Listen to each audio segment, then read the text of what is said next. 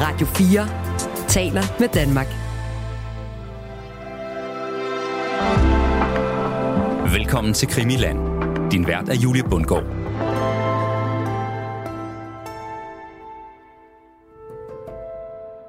Og de kan så se, at hun har en lang flænge i ansigtet. Og hun har en stor hævelse over det venstre øje.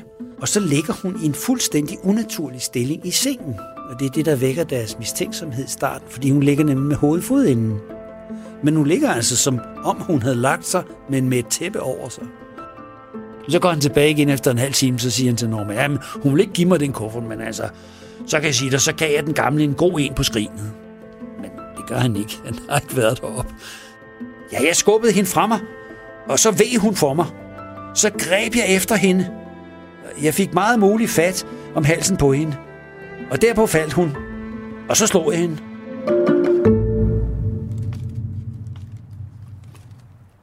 Viseverden holder et fast greb om vangerne på træstigen, mens han klatrer op af stigen.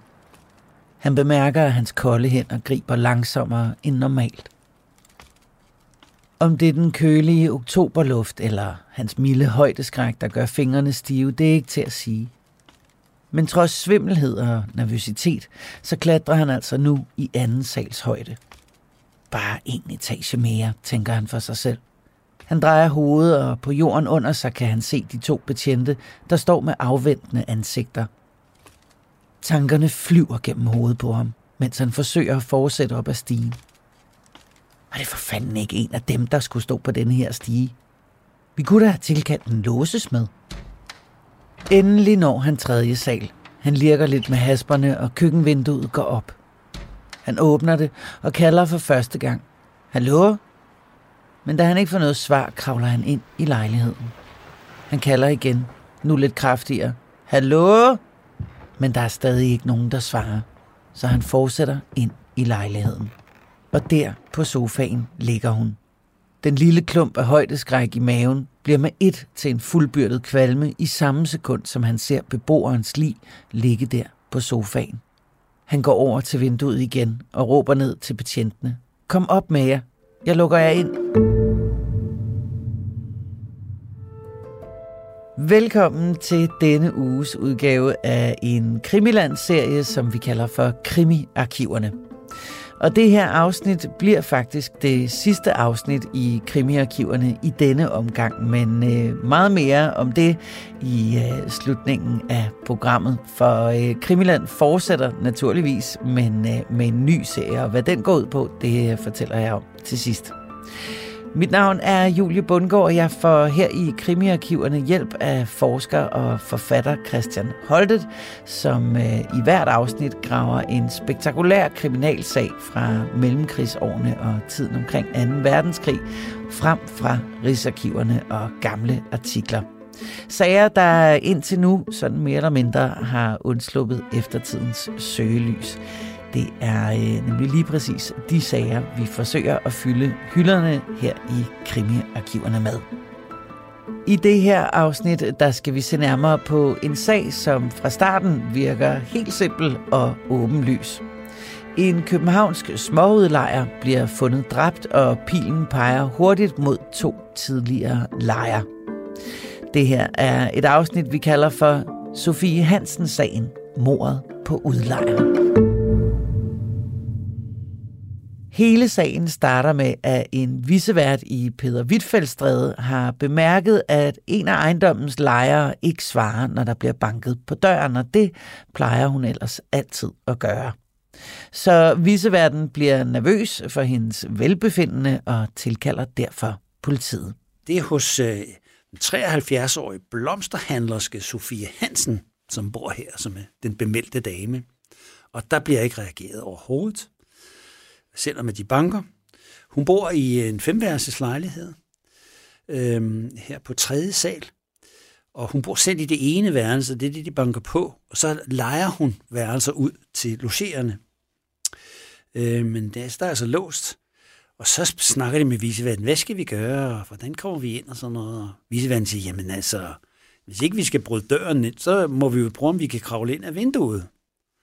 Og så finder han ejendommens brandstige, og så, kravler, så, for så hjælper betjentene viseverden øh, op på en garage, der er, hvor han så stiller den her brændstige, og den kan så nå op til tredje sal. Og så kravler viseverden op der et par etager, og for, så får han listet en haspe af, jeg tror det er et køkkenvindue eller noget, han kan kravle ind af, og så går han ind igennem lejligheden, hallo, hallo, hallo, men der bliver ikke svaret, og da han så kom ind øh, i stuen, så kan han se, den er helt galt, den her. Fordi der ligger altså den 73-årige Sofie Hansen på en sofa, og hun er meget død. Stiv og helt kold, og hun har været død i lang tid. Det kan han selvfølgelig ikke konstatere viseverden, men han kan i hvert fald konstatere, at det, den er, der er et eller andet her. Mm. Så han får så åbnet for, for den rigtige dør, og så kommer politiet ind, og de kigger så på det her, og de kan så se, at hun har en lang flænge i ansigtet. Sådan, jeg tror, det er hen over panden og ned. Øhm, og hun har en stor hævelse over det venstre øje, som om, at altså, det kunne være fra et slag og sådan noget. Og så ligger hun i en fuldstændig unaturlig stilling i sengen. Og det er det, der vækker deres mistænksomhed i starten, fordi hun ligger nemlig med hovedet fodenden. Men hun ligger altså som om hun havde lagt sig, men med et tæppe over sig. Men det er jo ikke normalt, at folk lægger sig med hovedet fodenden og fødderne op på puden, vel? Og så de her flænger og det her øh, slag, eller hvad hun nu har omkring øjet. Så de tænker, den her, det, der skal vi altså have, der skal vi have fat i kriminalpolitiet. Så, så, bliver der, så bliver der ringet efter kriminalpolitiet. Så rykker kriminalassistent Frost, selveste kriminalassistent Frost, han rykker ud. Han er leder af drabsafdelingen i København. Der skal undersøges her. Og han går i gang med en rigtig gerningsstedsundersøgelse. Og der bliver taget fotografier, og de prøver med fingeraftryk og sådan noget. Det er man så på det her tidspunkt begyndt på at arbejde med. Og de har kriminalassistent Frost og hans, hans kriminalbetjente, de har en mistanke om, at det kunne være drab det her allerede fra starten af. Og det er selvfølgelig det her med den unaturlige stilling, som livet ligger i. Det ser noget arrangeret ud, øhm, så de tænker, der, vi skal nok undersøge noget mere her. Så bliver livet så kørt til Retsmedicinsk Institut. Man vil have lavet en obduktion, så man kan få mere præcis oplysning om, hvad er dødsårsagen. Og så, øh, så laver de så de undersøgelser, som man nu laver sådan et sted der. Se, hvad er det egentlig, der er foregået her? Kan der være nogle spor? Er der spor efter kamp? Eller så videre. Og det er en meget, meget fattig lejlighed. Altså, og der er forfærdeligt rodet. Øh, altså, der ligger skrald forskellige steder, så, videre, så det har formentlig været en lidt vanskelig sag at, at prøve at rekonstruere noget. Det er ikke sådan et ordentligt sted, hvor man kunne se, hvis der er væltet noget, fordi der ligger altså alle mulige ting, alle mulige steder. Det er en lidt speciel person, der bor her. Det, det kan de i hvert fald godt regne ud på det her tidspunkt. Og øh, da de så har arbejdet et par timer, så går Frost udenfor, og der står så alle rapporterne. Fordi de, de lytter med på, nej, jeg ved ikke, de lytter med på politiradioen, men de i hvert fald ringer til politistationer med jævn mellemrum og siger, hvad er der sket og sådan noget. Jamen, der er en sag op i, der er en sag op i Hvidtfældstræde, siger de så måske på politistationen. Og så farer de derop, og så kan de ikke komme ind, for der står en, en kriminalbetjent eller en, en politibetjent udenfor, ikke? Kriminalassistent Frost får med hjælp fra viseverden adgang til Sofie Hansens lejlighed. Lejligheden er så rodet, at øh, det ikke er til at sige, om noget skulle være væltet, men på grund af offers skader, så mistænker han øjeblikkeligt, at der er tale om et mor. Og som det var for vane i 1930'erne, så var politiet meget meddelsom over for pressen. Så kriminalassistent Frost, han udlægger hele sagen for de fremmødte reportere uden for ejendommen. Der står så Socialdemokratens rapporter, så da Frost han kommer ud, så siger han så, kan vi få et interview? Her kriminalassistent Frost. Ja, det kan vi godt, det kan vi godt. Og så siger han til Socialdemokratiet, så siger, øh, hedder det Socialdemokratens rapporter, der, så siger han, der er forskellige mystiske omstændigheder ved det dødsfald. Men om der foreligger en forbrydelse, kan jeg ikke sige på nuværende tidspunkt. Det er rigtigt, at den gamle dame havde et dybt sår i hovedet, men det sker nu meget ofte, at ældre mennesker dør på den måde, at de altså i et anfald af svimmelhed slår hovedet mod et møbel eller kakkeloven. Eller, så, men, øh, og så måske er dette dødsfald sket på samme måde. Det, det ved vi altså ikke, men nu, men nu skal vi i gang med at undersøge det. Nå, nå, okay. Så kan de begynde at skrive om det i hvert fald. Det kan være, at historien udvikler sig i løbet af dagen, ikke? Mm tænker journalisten der. Så går han hjem på bladet og begynder at tampe lidt løs i maskinen der, hvad han nu har fået oplysninger. Øhm, og så, øh, så tager så kriminalassistent Frost der tilbage til politigården, øh, for han skal så sikkert skrive rapporter og sådan noget. Så øh, snakker så journalisten også med viseverden, og han siger så, altså, jeg stod og passede mit arbejde som sædvanligt, da to af frøken Hansens tidligere logerende, øh, og det er så en, der hedder Norma L. og Helmut E. Øh, han er 23 år, ham Helmut der. Øh, de kom hen til mig, og de fortalte mig, at øh, denne her gamle øh, frue Sofie Hansen, hun ikke ville lukke op. Og så øh, er det altså der på den måde, at viseverden han bliver involveret i det. Der er altså kommet nogle unge mennesker, som skal snakke med hende, Sofie Hansen der, og hun lukker ikke op, og de snakker så med, med viseverden der. Han, han, øh, han går så også med op og banker, og det er så den anledning, de så efterfølgende, der bliver ringet til politigården. Og han siger så videre til, øh, til journalisten her, jeg vidste, at der var kommet til uoverensstemmelse med dem og frøken Hansen, eller fru Hansen. Og det handler så, det han snakker om her, det handler om, at Helmut og Norma, de tidligere havde været logerende hos Sofie Hansen. Altså hun leger værelser ud, og der har de altså lejet et værelse på et tidspunkt, men det gør de ikke længere. Der har været noget uoverensstemmelse, og det, det, det, det handler vist om lejerestance. Oh, okay. De har nok ikke helt kunne betale lejen, og så er de blevet, så er de blevet smidt ud.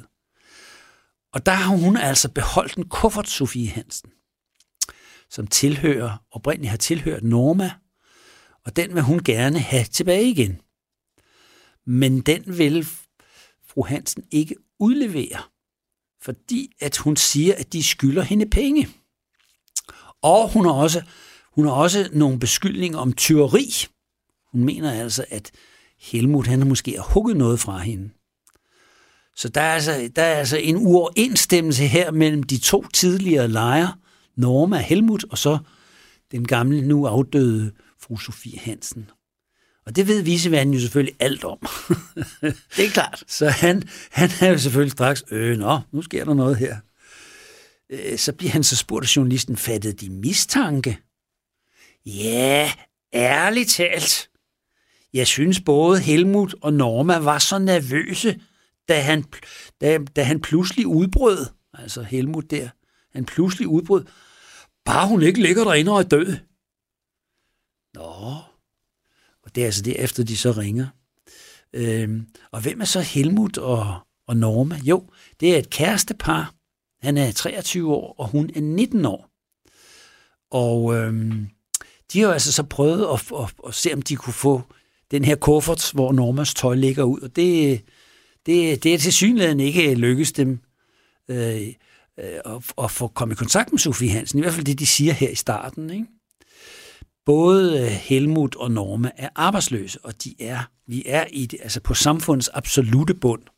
På det her tidspunkt, der er øh, den her gade her, Peder Wittfeldt Stræde, den er ikke fashionabel, sådan som den er i dag. Der er, I dag er ejendommen jo fuldstændig restaureret, og det er fine selskaber, der bor der, smarte modeforretninger osv. På det her tidspunkt, der er vi altså helt nede på samfundets bund. Det er legekaserner, altså der bor utrolig mange mennesker, bygningerne er forfaldende, og det gamle bindingsværk, og tagstenene falder ned og så videre, ikke? Øh, så det, det, det er de fattigste, der bor her på det her tidspunkt i, i Indre By. Ikke? Men de er altså så blevet smidt ud på grund af leje, restance, og Sofie Hansen har taget den der kuffert der i, i, i bevaring der. Ikke? Det er især et par strømper, som Norma hun savner. hun har vist ikke meget andet tøj end det, hun går i, så det, der ligger i den her lille engang kuffert, det er vist en håndtaske i virkeligheden. Øhm, men øh, det kan de altså ikke få tilbage her, og så er det jo så, situationen så udvikler sig. Øh, øh livet bliver så obduceret på Retsmedicinsk, Retsmedicinsk Institut, og der kan man så konstatere, at døden skyldes kvælning. Der er på halsen fundet tydelige mærker efter kvælning, og så er der også andre tegn, når folk bliver kvalt, sådan noget med blodtrækninger i øjnene og sådan noget. Og det er gået rimelig hårdt for sig, fordi halsvirvlen er knækket. Så der er, altså, der er blevet taget hårdt fat her. Der er blevet trykket til. Ja, Der er ikke, der er ikke tvivl om, at det her det er tale om forbrydelse efter, efter retsmedicinsk undersøgelse, at det er ikke sådan noget, man bare lige falder og, og, og så kvæler sig selv. Det, det, det kan ikke være tilfældet. Så, så kriminalassistent Frost, han har altså en sag, han skal i gang med at løse her. Og hvem er så offeret? Ja, det er jo altså så Sofie Hansen. Hun er blomster, blomsterbinderske, og tjener lidt penge på det. Men altså en ældre dame, men rask og rørig. Hun er en kraftig dame. Hun er meget fysisk robust, høj, øh, kraftig bygget, som sagt. Og så øh, bemærkes det om hende, at hun er forbavsende stærk. Men hun er også barsk. Hun er også lidt aggressiv type. Altså hun har en fast karakter.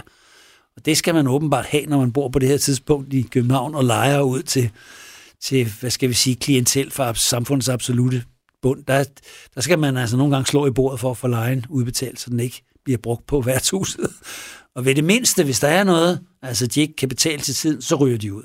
Så bliver de sat på porten, og hvis der er et eller andet ballade eller noget, så er hun altså, om man så sige, mand for at få dysset gemytterne ned. Og det, det kræver altså en, en, en, en, en stærk personlighed, og den har hun bestemt.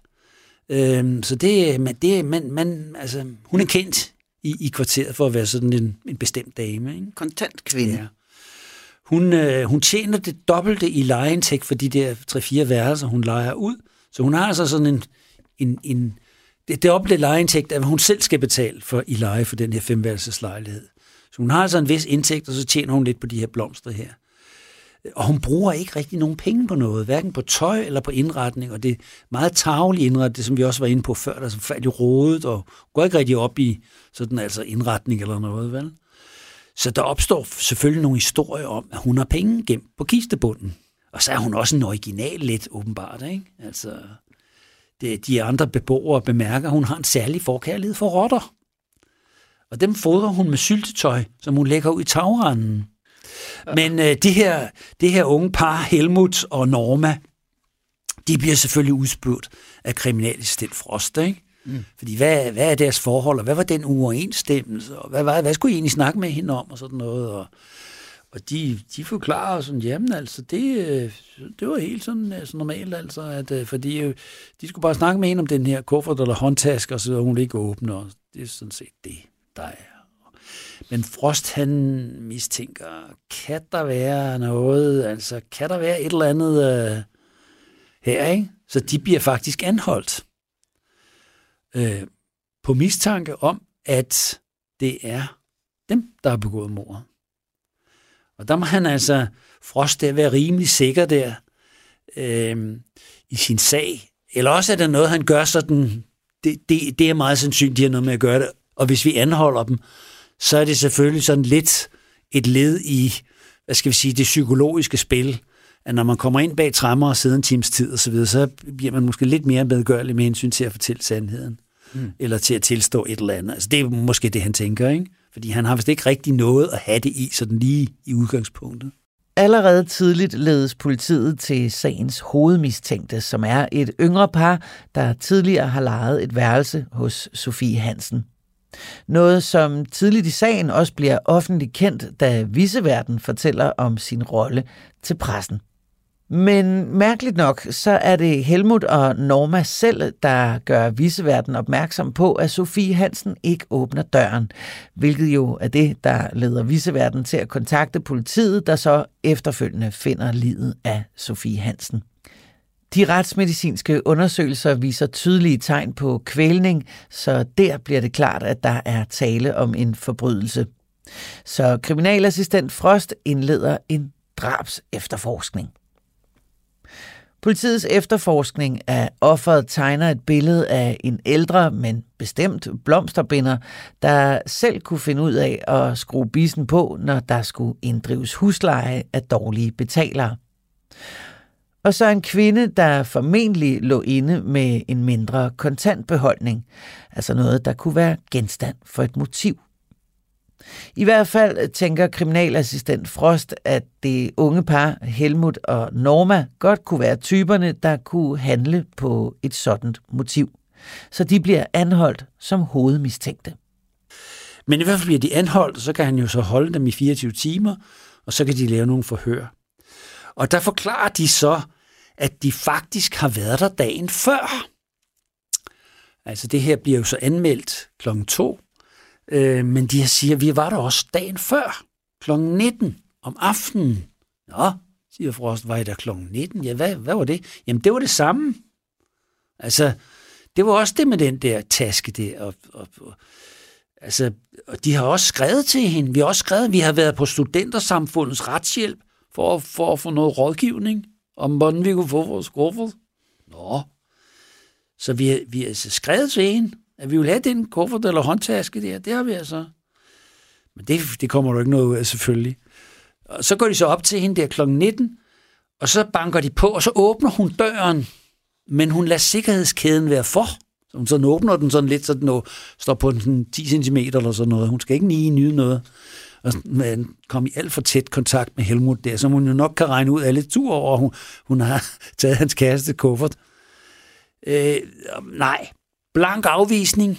Altså, den kunne vi ikke få. Der var, hun ville ikke udlevere den overhovedet. Altså, vi skulle betale det, det vi skyldte. Altså, det var to kroner, men vi har ingen penge, så... Men altså, vi mangler jo de sokker der, ikke? Hvad de nu forklarer til politiet, ikke? Så er hun grov i munden. Så skælder hun dem selvfølgelig ud og siger, kan I skrubbe af og et eller andet, ikke? Og øh, hun har også skrevet et brev til politiet i forbindelse med den her lejerestance, og, og deres, måske har de larmet, eller været frække over for hende, det ved jeg ikke. Men hun har vel skrevet til politiet og klage, det, et eller andet, det gør hun måske tit, ikke? Mm. Så der er i hele taget ikke noget særligt godt forhold mellem hendes to tidligere lejere, Helmut Norma, og så Sofie Hansen der. Så det udarter sig. Altså, der bliver råbt, og der bliver skrejet, og der bliver altså slynget forskellige anklager ud, og så på et tidspunkt, så smækker hun døren i. Og så bliver han sur Helmut. Sparker jeg til døren, siger han så. Ikke? ja, okay. Og det har de jo så undersøgt med de andre beboere i ejendommen. Ja, der har altså været ballade klokken 7 aften før. Der blev der altså larmet, og der blev, altså, der blev virkelig altså, gået til den. Ikke? Men de får ikke noget ud af det. Ifølge deres udsagn og deres forklaring til kriminalstens Frost der, så kommer der ikke noget ud af det, og de må gå med uforrettet sag, og det gør de så, og de bliver så set jo af nogle af de andre beboere i ejendommen, som jo har hørt alt det her larmeri her, ikke? Og, øhm, og så går de ned på en café. Jeg ved ikke, de må have åbenbart lidt penge, så de kan få til at købe en kop kaffe. Og Men, de så sidder og deler den, eller hvad, det ved jeg ikke. Men de er virkelig fattige begge to, ikke? Altså, det er de. De sidder så og snakker, hvad skal vi gøre der? Hun er selvfølgelig også, øh, det er hendes få egen del Norma der, så hun presser Helmut, siger, nu må du gøre noget, altså. Ja, jeg ved ikke lige. Ja. Kan du så prøve? Så må du gå ind og snakke med hende igen. Jamen, du hørte jo. Kan du så... Jeg, jeg skal bruge mine strømper. Altså, Ja, mor, ja, okay. Om så må jeg gå op og sådan noget. Så, så siger han så til hende, at han vil gå op, ikke? Og øh, så, så går han ud, men han går faktisk ikke op til hende. Det, det, det, det i hvert fald hans eget udsagn. Så går han ikke op til hende, så går han tilbage igen efter en halv time, så siger han til Norma, jamen, hun vil ikke give mig den kuffert, men altså, så kan jeg sige dig, så kan jeg den gamle en god en på skrinet. Men det gør han ikke. Han har ikke været deroppe. Ifølge hans eget udsagn til mm. Norma, ikke? Men for at berolige hende, fordi hun er blevet så ophidset over det her, de her manglende ting, som hun ikke rigtig kan få tilbage igen. Ikke? Og det, øh, det, det, det, det, det, det bliver lidt mistænkeligt, mere og mere mistænkeligt i kriminalassistent Frosts øh, udsagn der, og de, de udspørger sig beboerne igen, ikke? Om, om, om, der, om man har hørt noget mere, altså, så går man sådan lidt i tallene. Jo, der, altså, der er jo som sagt øh, højt, højtrystede stemmer, og der har været støj som om, at, at der er nogen, der tramper rundt ovenpå op i lejligheden hos den gamle Sofie Hansen der. Og en, e, e, en fortæller så til politiet, jamen jeg hørte også en råb om hjælp. Nå, et råb om hjælp. Altså der kl. 19, hvor det her unge par jo altså har fortalt Frost, at de har været. Ja, det var der kl. 19, altså. Der var, der var en, der råbte om hjælp. Nå, okay. Og der en har hørt, en anden har hørt en dum lyd, Altså som om der blev bumpet noget hårdt i gulvet. Nå, det kunne lyde som om det er en, altså, nogen, der bliver slået ned, eller et krop, der falder på gulvet og så videre. Ikke? Og en, en har en hængelampe, som er hoppet af krogen. Og et, der er så også et vidne, som vi, som vi var inde på tidligere, som møder Norma og Helmut, der er på vej ud. Men så er det jo så spørgsmålet, det har jo været låst indefra. Så viseverden måtte jo kravle op på stigen, så både køkkendøren og hoveddøren øh, har været låst, og, og, og vinduerne var haspet indefra og så videre. Så hvordan, hvordan de er kommet ind og ud, og, altså, det er jo lidt mystisk det her, ikke? Politiets mistanke af Helmut og Norma skulle have myrdet deres tidligere udlejer af økonomiske årsager, giver sådan set meget god mening, når man kigger på parets baggrund. Helmut er arbejdsløs og tidligere straffet, og deres økonomiske situation er tydeligvis desperat, for Helmut har fået Norma til at prostituere sig selv for at få råd til tag over hovedet. Noget, som kun fungerede indtil Norma pådrog sig en kønssygdom, hvilket altså efterlod parret helt uden indtægt. Men Helmut og Norma forklarer, at de gennem nogen tid har haft en tvist om huslejebetaling, som har ført til, at Sofie har beholdt nogle af parets ejendele efter at have smidt dem ud af lejligheden. Ejendele, som Helmut skulle have forsøgt at få tilbage, noget som han dog selv nægter.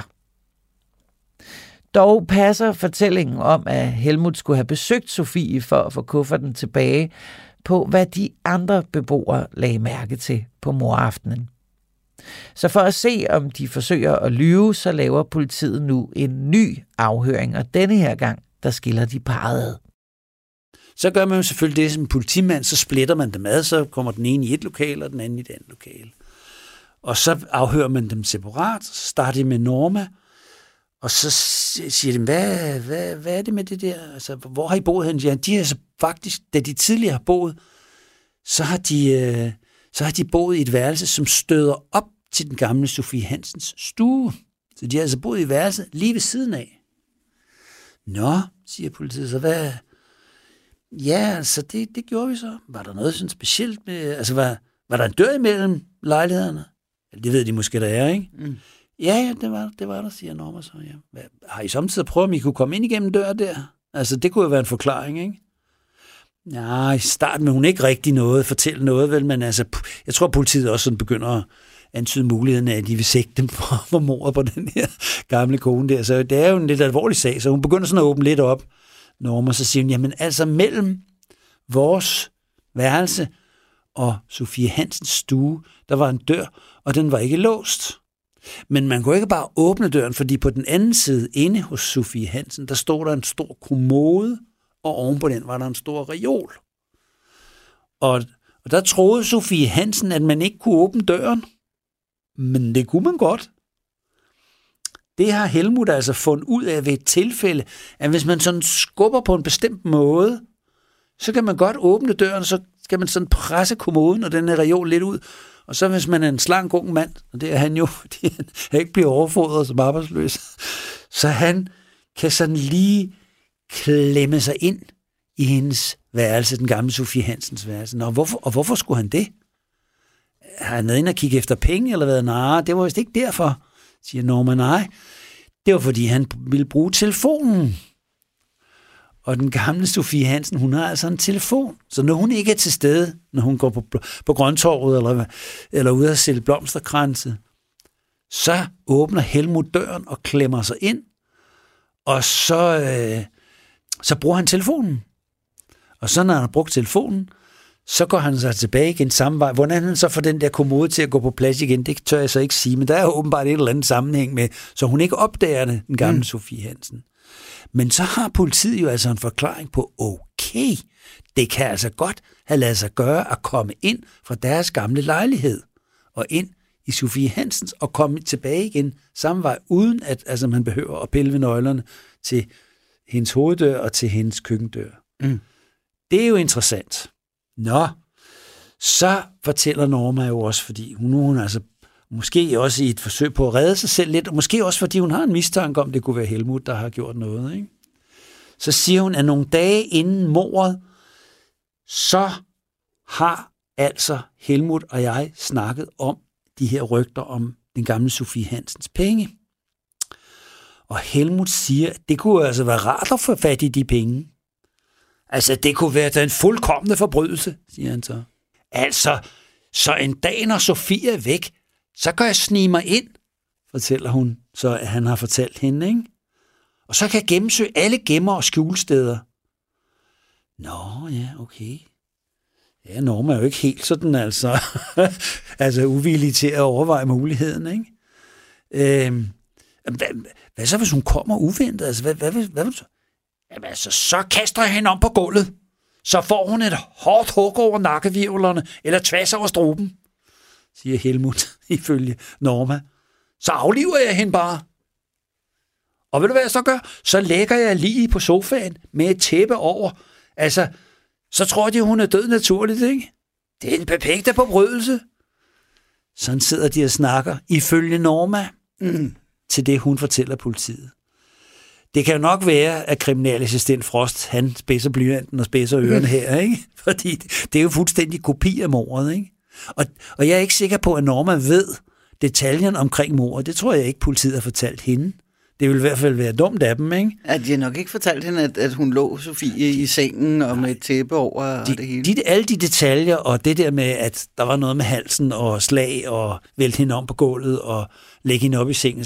Det, det detaljer, tror jeg, politiet har holdt for sig selv. Ja. I hvert fald i udgangspunkt. De har nok sagt til hende, hun er altså død, og vi mistænker, at hun er blevet myrdet. Men, så derfor passer det jo virkelig godt med de mistanker, som politiet og kriminalsten Frost har på det her tidspunkt. Ikke? Hun beskriver jo nærmest et muligt forløb, ikke? Hun beskriver et muligt forløb, hun beskriver et motiv, og, og har meget altså præcis detaljer om, hvordan det her kan foregå, som passer præcis med de tanker, politiet måske har på det her tidspunkt. Ikke? Og så, så begynder de jo selvfølgelig okay, det må vi efterforske i det her. Så får de fat i nogle af Helmuts kammerater. Og der er en af dem, som siger, ja, men Helmut har snakket om det her. Og han, har, han skulle have sagt, jeg skal give den gamle heks en lektion. Og så er det sådan, at det er kammerater, der har snakket med Helmut, efter at de blev smidt ud fra lejligheden. Og der siger han, jeg har stadigvæk nøglen til vores gamle værelse. Altså vores tidligere værelse, der har jeg stadigvæk den nøgle. Okay, endnu et indicie på, at han kan have snedet sig ind, måske der kl. 19, eller ved en anden lejlighed, brugt det der triks med at åbne døren og skubbe osv., og, så videre, og så slået den gamle dame ned. Der er noget, der begynder at tegne sig til et mønster. Kriminalassistent Frost, han begynder at gnide sig lidt i fingrene her. Den ser ud som om, den bliver nem at løse, den her sag her. Norma fortæller i sin afhøring, at der har været adgang fra Helmut og Normas lejlighed til Sofie Hansens lejlighed. Og endda at Helmut tidligere har benyttet døren ubemærket for at bruge den telefon, som Sofie har haft i sin lejlighed. Men hvad mere interessant er, så fortæller Norma os, at Helmut skulle have foreslået at røve deres udlejer, og endda hvordan man skulle skjule forbrydelsen, hvis tyveriet skulle ende i mor. Noget, som ellers kunne lyde som en opdigtet historie med det formål at lede mistanken væk fra Norma, men ikke desto mindre noget, som også Helmuts venner påstår, at han skulle have snakket om. Sagen virker altså lige til. Nærmest så lige til, at øh, der burde være tale om en tilståelsessag. Men den tilståelse kommer Helmut ikke med i sin afhøring. Så skal vi så afhøre Helmut. Nu må vi have en tilståelse her. Ikke? Det, det, det er lige sådan set. Så er, den, så er den klappet og klar, den sag her. Ikke? Helmut, nu skal du høre her. Vi har faktisk øh, alle oplysningerne. Altså, vi ved, at det er et komodotrix, du har lavet der. Vi ved, at du har det her med nøgle. Vi ved, at du har været inde for at ringe fra hendes telefon. Altså, er det dig, der har myrdet hende? Nej, siger Helmut. Det er ikke mig. Jeg har ikke gjort noget. Altså, det er rigtigt nok med det der kommode der, ikke? Altså, det er rigtigt nok. Altså, det er også rigtigt når jeg har ringet. Altså, det, det er også, også rigtigt nok. Og, jeg, og det er også rigtigt med den nøgle der. Det, det er altså bare rigtigt nok. Altså, og jeg har måske også sagt noget om, jeg vil give hende en, en på trin her. Altså, det, det kan jeg måske godt... Altså, jeg kan ikke lige huske det, men altså... så noget af den stil, her fortæller han politiet, ikke? Ah, Helmut, altså helt ærligt, skulle vi ikke, skulle vi ikke altså, få den her sag afsluttet, og så indrøm du, at du har slået hende ihjel, ikke? Altså, er det ikke det bedste? Er det ikke, øh, kan det ikke lette din samvittighed? Altså, man, man har sådan forskellige metoder fra, politi, fra politiets side, ikke? At prøve at appellere, men nej, han holder stadig fast i, han har ikke begået noget mor. Han har gjort de andre ting, det passer, det er konsistent i forhold til den forklaring, som Norma kom med, men slået ihjel, det har han ikke gjort. Nå, okay. Ja, ja, men altså, vi har jo så også rigeligt nok til at få dig dømt i den her sag, siger politiet. Ikke? Det kunne jo nok have hjulpet din sag i retten, hvis du tilstår. Det, nu har du en sidste chance her. Ikke? De, en tilståelse, det er altid noget, som kan give lidt mindre i straf. Det ved vi jo erfaringsmæssigt. Helmut, hvad siger du? Skal vi have? Nej, nej, nej, nej, nej. Han vil ikke tilstå noget som helst. Nå, okay. Ja, så må vi køre den på en hård måde. Så får de så beskikket en øh, sagfører, begge to, eller en forsvarer. Og der, der er så en politimand, som efterfølgende skriver om det her i sine erindringer. Og han hedder så Olo Tinka. Han er øh, politiadvokat, og sammen med kriminalassistent Frost, så er ham, der leder udredningen af den her sag her. Men han er ikke sådan i forreste linje, men han, han følger sagen tæt, og han skriver så efterfølgende i en, en mindre bog om, om sådan interessante sager, han har haft, og herunder sådan den her også.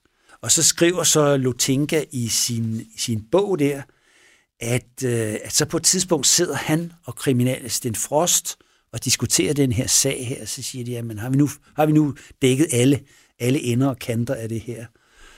Og så skriver han, den dag i dag kan jeg ikke selv gøre rede for, hvilket uforklarligt instinkt, der fik drabskommissionens daværende chef, altså nu afdøde kriminalassistent Frost og mig, der i foreningen ledede undersøgelsen, til alligevel at fortsætte med efterforskningen, i stedet for at sende sagen til retten. Jeg kan blot sige, at vi i skønneste enighed og trods den almindelige overbevisning, der herskede om, at kæresteparet bar skylden for drabet, vedblev endnu i nogle dage med at efterprøve hver eneste kendskærning, samtidig med, at vi spejtede efter en hver anden tænkelig mulighed. Og så fortsætter han. Vi blev ved og ved, fra tidlig morgen og ud til ud på natten. Det, vi skal også lige have understreget, at politiet arbejder meget flittigt her. Men altså, vi blev ved og ved fra tidlig morgen til ud på natten, og en skønne aften indtrådte der en begivenhed, der med et slag medførte en af de mest sensationelle vendinger, som en dansk kriminalsag vist nogensinde har budt på. Helmut nægter hårdnakket at skulle have myrdet sin tidligere udlejer, men politiet er overbevist om, at Helmut er skyldig. Og det er hans egen forsvar faktisk også. I første omgang kommer sagen for i byretten, og her bliver Helmut varetægtsfængslet i 10 dage og Norma i 4 dage.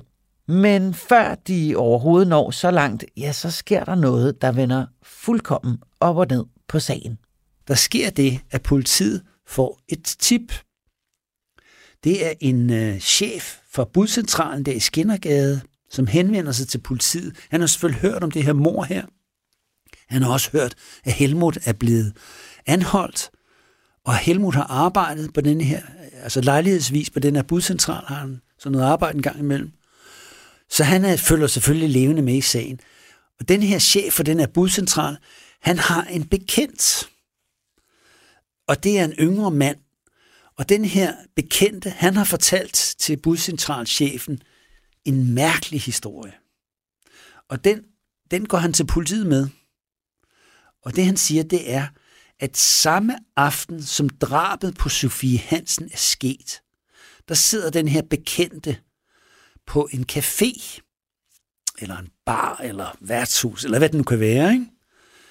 i den indre by, så en times tid eller to efter kl. 19, hvor det her mor ifølge politiet altså skal have været sket. Der sidder han så, den her bekendte her, øh, på den her beværtning, og, og, og nyder en pilsner, og så kommer der en, en mand ind, en høj mand ind, en ung mand. Øh, han hedder vist nok William, siger den her bekendte. Øh, og han var noget påvirket af spiritus.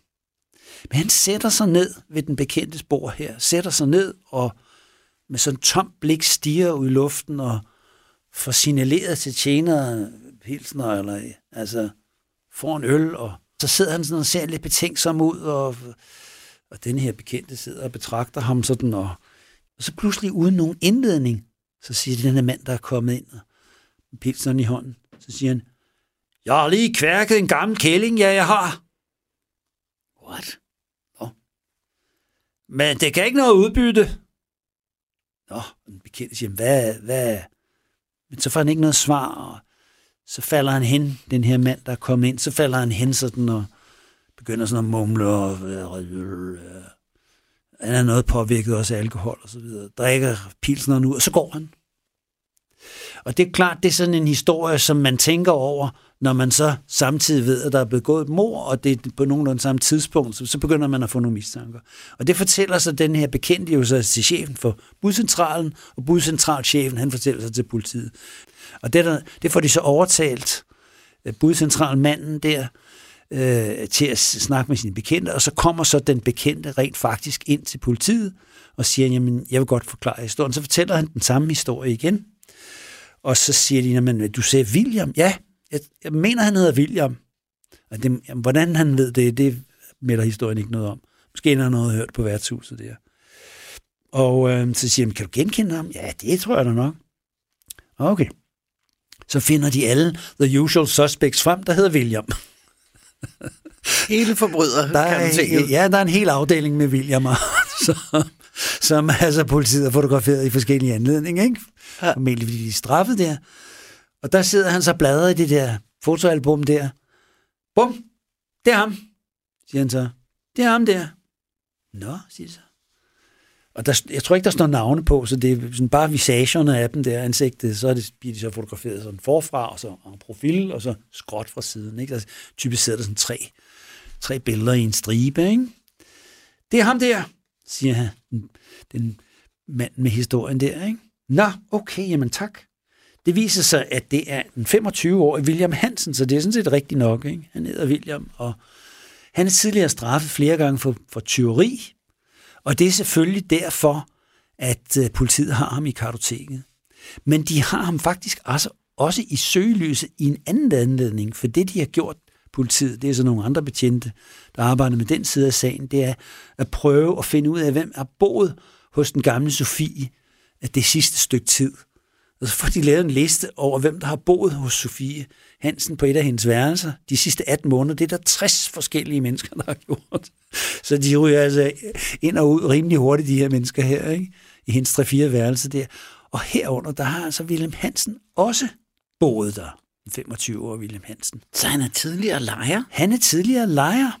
Og, der, og derfor står han på en liste over lejre, som de skal snakke med, men de har jo ikke ham mistænkt for mord på det tidspunkt. Mm. Og derfor kunne de kunne jo godt have hævet ham ind. Og det, ja, men jeg har boet der, det er rigtigt. Og sådan noget. Ja, men uh, hun er en gammel dame, og sådan noget. Det er ikke noget, jeg har ikke været der for nylig. Eller sådan. Altså, nå ja, okay, så havde de affærdiget ham, ikke? En tidligere kollega til Helmut henvender sig til politiet, og han forklarer, at en bekendt skulle have truffet en ung mand ved navn William på et værtshus. Udover at den unge William virkede chokeret, så bekendte han sig til den tidligere kollegas bekendte. Og her bliver det interessant, for han hentyder ikke bare til, at han skulle have noget med Sofie Hansen-sagen at gøre. Nej, han tilstår faktisk et mor på en gammel dame, selv samme aften, som Sofie Hansen altså skulle være blevet myrdet.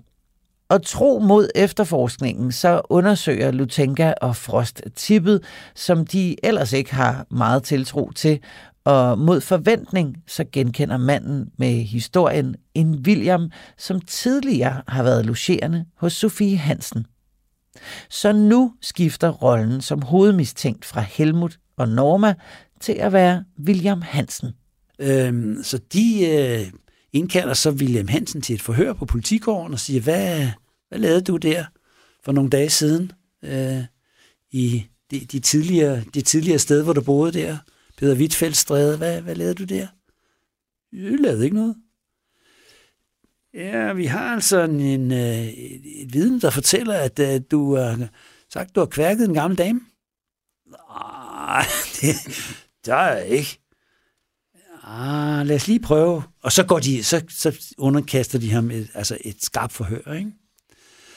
Og jeg ved ikke, hvad, sådan, hvad for nogle metoder de benytter sig af. Det, det står der ikke noget om i rapporterne. Men, de griller ham altså rigtig godt og grundigt. Og de har altså det her udsagn her, og de har det, at han har boet der tidligere. De har så også det, at det er kendt i kredse omkring de logerende, der har boet, at hun har penge på kistebunden. Ikke? De har det, at han er sigtet tidligere for tyveri. Men så politiet, de forhører jo så William der, Øh, og han nægter fuldstændig pure i starten noget at gøre det, men altså efterhånden får han virkelig sig ind i nogle forskellige selvmodsigende forklaringer, som de så begynder at pille i. Og det ender så rent faktisk med, han tilstår. Han tilstår, han har myrdet Sofie Hansen. Nå, what? Jo, den er god nok. Det er sådan, at han selvfølgelig har hørt de her rygter om, at hun skulle have penge på kistebunden. Han og en kammerat med Wilhelm Schultz, de har drøftet om, hvordan de kunne få fingrene i de her penge her. Og så har øh, William og Wilhelm, de har fået den lyse idé, at de skal gå op til Sofie Hansen. Han har tidligere, et par dage før mordet, mødt Sofie Hansen på gaden. Og hun fortæller ham, at jeg har netop et par værelser ledige. Og det er jo så blandt andet efter Helmut og Norma, som har røget ud der. Øh, så hvis du mangler et sted på, så kan du... Og, og han har åbenbart, han har åbenbart betalt lejen tidligere, så hun vil godt have ham ind igen og sådan noget. Og det er så den sammenhæng, de får den idé der, ikke? For det, de beslutter sig til, det er, at øh, William og Wilhelm, de skal gå op, og Wilhelm, han skal gå ind og banke på og sige, at han har snakket med William om, at der er et led i værelse, og det kunne han godt tænke sig at se på. Og øh, så skal han så lokke Sofie ud af hendes værelse, og så hen ned ad gangen, hvor hun har altså det her ledige værelse. Og så, så er det altså meningen, at øh, Wilhelm der, vennen der, han skal så opholde Sofie øh, Hansen der med snak, altså øh, et stykke tid. Han medbringer et målebånd. Så han skal han sådan lige måle op, er der nu plads til sofaen, og dit og dat, og hun skal så svare på forskellige spørgsmål. Så er det meningen, at så skal William snige sig ind. Det de håber på, det er, at hun glemmer at låse døren. Så skal han snige sig ind, og mens Kammersjukken der, Wilhelm, han opholder han med snak om, hvor stor værelset er, hvad koster det i leje, og er der larm, og er der noget træk, og hvad han nu kan finde på at sige, ikke? Mm. Så skal William så gennemsøge Sofies lejlighed, for at se, om de kan finde nogle af de der penge, de tror, hun har gemt, ikke? Og det er sådan set uh, planen. Og det, der så bare sker, det er, at Sofie Hansen nu bliver mistænksom. Eller urolig, jeg har glemt at låse, og der kan komme nogen, og så videre. Så hun kommer altså noget hurtigere tilbage til sin egen lejlighed. Altså jeg ved ikke, hvad hun siger, du kan selv måle op og så videre, når du er færdig, kan du banke på, eller et eller andet, ikke? Mm. Øhm, og så går hun tilbage til sin egen lejlighed, mens William er inde i lejligheden. Og gennem, hvor det er ikke nogen kæmpestor lejlighed, man kan høre, at hun tager i døren. Og så skynder han sig at smutte ind på hendes toilet og gemmer sig der. Og håber han så på en eller anden måde kan slippe ud af det der, den der kattepine der på uset på et senere tidspunkt. Og så spørger så Lutinka i retten der, hvad skete der så? Ja, så står jeg derude på toilettet, og så lidt senere, så kommer jeg til at træde på et eller andet, som gav en skrættende lyd. Det viser sig, at han kommer til at træde på en gulvmåbe, som vælter, altså sådan en stang, der vælter ind i døren. Og øh, det hører hun selvfølgelig, Sofie Hansen der. Og så lukker hun døren op til toiletrummet og råbte, hvem er dog de? Og så spørger politiadvokat Lutinka, gik hun så løs på dem? Ja, hun tog et strygebræt og slog det lige i hovedet på anden, Lige, lige i hovedet på mig. Og så derfor, altså derefter så gik hun baglæns ud imod køkkenet. Og hvad gjorde så de? Ja, jeg skubbede hende fra mig, og så ved hun for mig. Så greb jeg efter hende. Jeg fik meget muligt fat om halsen på hende. Og derpå faldt hun. Og så slog jeg hende. Men jeg synes, det var synd, at hun skulle ligge der på gulvet. Der var så meget vand. Øh, og så tog jeg hende op og lagde hende over på, på divanen med et tæppe over. Øh, og da det var foregået, så listede jeg mig ud øh, af køkkendøren og kastede nøglen i kloakken. Og der, det, det kaster han så nøglen i kloakken foran et værtshus, der hedder Det Hvide Lam, som ligger på, på Kulsår. Der finder politiet, eller der, der er en visevært, der senere finder nøglen som han har kastet i kloakken og giver den til politiet. Øhm, og så bliver han så, bliver han så yderligere udspurgt. Jeg siger, han, jeg tog absolut intet i lejligheden. Ah, siger Lutinka, der mangler der et vist, et vist mindre beløb, hun skal have været i besiddelse af. Jamen, jeg tog ikke noget. Nå, var de alene om det? Altså, inde i lejligheden. Ja, altså, de mødte ikke Schultz den aften. Øh, nej, og da jeg mødte ham nogle dage senere, så sagde jeg blot, du ved, hvordan og hvorledes det gik op i Peter Wittfeldstræde. William skulle i fællesskab med en kammerat, Wilhelm Schulz, have snydt sig adgang til Sofie Hansens lejlighed under påskud af at ville lege et værelse. Her skulle Wilhelm have lukket Sofie væk fra lejligheden, imens William skulle lede efter penge i lejligheden. Planen slår dog fejl, og William ender med at slå Sofie ned, efter at være blevet opdaget af hende. Så William tilstår mordet, og i sin forklaring i retten fortæller han yderligere, at mens han gemte sig på Sofie Hansens toilet, så havde han faktisk hørt skænderiet mellem Sofie og det unge kærestepar. Så nu er Norma og Helmut altså fuldkommen uden for mistanke og kan frikendes. Nå, men så sker der selvfølgelig det, at de, de med det samme løslader Norma, og, og der er det sådan, at Lutinge siger, at vi lader Norma gå op i, i den celle, hvor øh, Helmut sidder, og lad hende få lov at fortælle ham om, at de har fundet de virkelig skyldige. det er sådan lidt pussy historie. Ja. Men der går hun så op, og så bliver de selvfølgelig øh, jubellykkelige over, at de ikke skal sidde 12 år i fængsel. Begge to for det. Godt forstå. Og også mange år for at komme tilbage ja, for at hente ja. på strømper i en kuffert, ikke? Altså. Men så sker der så det, at, øh, at Helmut han nu alligevel bliver sigtet for noget alfonseri og noget bedrageri og sådan noget, som han har som han har lavet, og så, så får han 60 dages fængsel, minus de 12 dage, han har siddet i varetægtsfængsling, og så Norma, hun får noget fængsel for noget bedrageri og jeg ved ikke, nogle forskellige små forhold med 30 dage, sådan, de bliver gjort så betinget. Men øh, men det, som der jo så er, det er den her, at der er jo simpelthen sket en total vending af sagen. Ikke? Mm-hmm. Og Lutinka, øh, Lutinka skriver selv i sin bog der, som vi har tidligere nævnt, at øh, hvad der er sket i denne sag, er intet mindre end virkeliggørelsen af den usandsynlig spændende indfiltring, som vi ryster på hovedet af i en film eller en knaldroman af Edgar Wallace. Alle spor, alle oplysninger tenderer i en bestemt retning. Og pludselig står vi med sandheden, der viser noget ganske andet end indicierne. Gennem denne sag er det fastslået, at selv til syneladende sikre indicier kan hvile på sammentræf, der pludselig kan opløses i luft. Det synes jeg egentlig er meget sjovt skrevet om den her sag her. De har simpelthen, de er så tæt på at få sendt de her to unge mennesker det her forhudlede par 12 år i fængsel, ikke? Jo, og alle brikkerne passer og jo. alle brikkerne passer. Så pludselig så åbenbarer sig en helt anden sammenhæng, ikke? Ja. Nå, det sker så det, at William Hansen der, han bliver jo selvfølgelig tiltalt for det her, og han bliver så også dømt. De sigter ham så ikke for drab, men de sigter ham for lægemsbeskadelse med døden til følge. Og det er så en betydelig mildere paragraf, og straframmen er mindre. De mener ikke, at han har haft til hensigt at myrde hende. Mm. Men han kom til at slå til en, og kom til at tage hårdt fat, og han er åbenbart en stærk fætter, der klemmer så hårdt, så halsvivunderne brækker. Men, men man har ikke haft til hensigt mor, men han har selvfølgelig lavet lemsbeskægelse med døden selvfølgelig. Det får han så fem års fængsel for.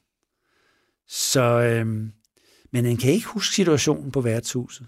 Den er simpelthen, den er simpelthen udraderet for. Og jeg tror heller ikke, han lyver i virkeligheden. Det er noget, der er kommet fra hans underbevidsthed. Når så slutter sagen så, og vi får, får den rigtige skyldige dømt og så videre, og vi må så håbe, at han er kommet ud på den anden side som en bedre og reformeret menneske. William Hansen bliver idømt fem års fængsel for beskadigelse med døden til følge. Og hans medsammensvorne til tyveriet, Wilhelm Schulz, får ikke nogen dom. Men spektakulært nok, så har episoden på værtshuset fuldstændig undsluppet Williams hukommelse. Han har ingen erindring om det, der ledte til, at han blev dømt. Det var, hvad vi havde plads til i denne uges og i denne omgang den sidste udgave af Krimi-arkiverne. Mit navn er Julie Bundgaard, og jeg vil gerne sige tak til alle jer, der har lyttet med og har diskuteret inde på Facebook. En kæmpe stor tak til Christian Holtet, som hver uge har beriget os med kriminalhistorier fra 30'erne og 40'erne, og som samtidig har gjort os alle sammen, i hvert fald mig, klogere på selve historien. Og en stor tak også til Frederik Holst, som øh, er sådan den tredje musketær her i krimiarkiverne, og som øh, stod for klip og tilrettelægning. Men øh, selvom det altså nu er sidste afsnit af krimiarkiverne, så fortsætter Krimiland i det nye år. Og hvad kommer det så til at handle om? Jamen, øh, det får Krimilands nye, eller faktisk gamle vært, Christoffer Lind, lov til at fortælle om her. Kære lytter af Krimiland, mit navn det er Christoffer Lind. Jeg tager over i 2023, og øhm, hvad mange måske ikke ved, så var jeg med til at starte Krimiland op i tidernes morgen sammen med Anders øh, Christiansen. Og det var palmemordet, vi kastede os over der med Anders som øh, vært, og ham der egentlig styrede hele det show.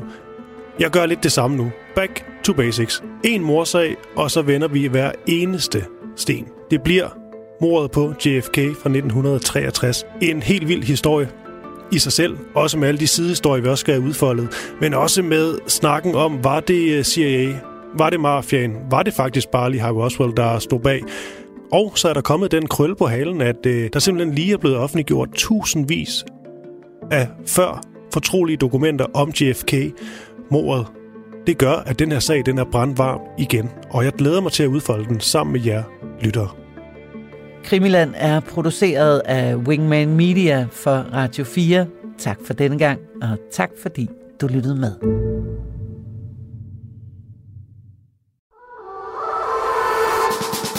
John Paul George Ringo.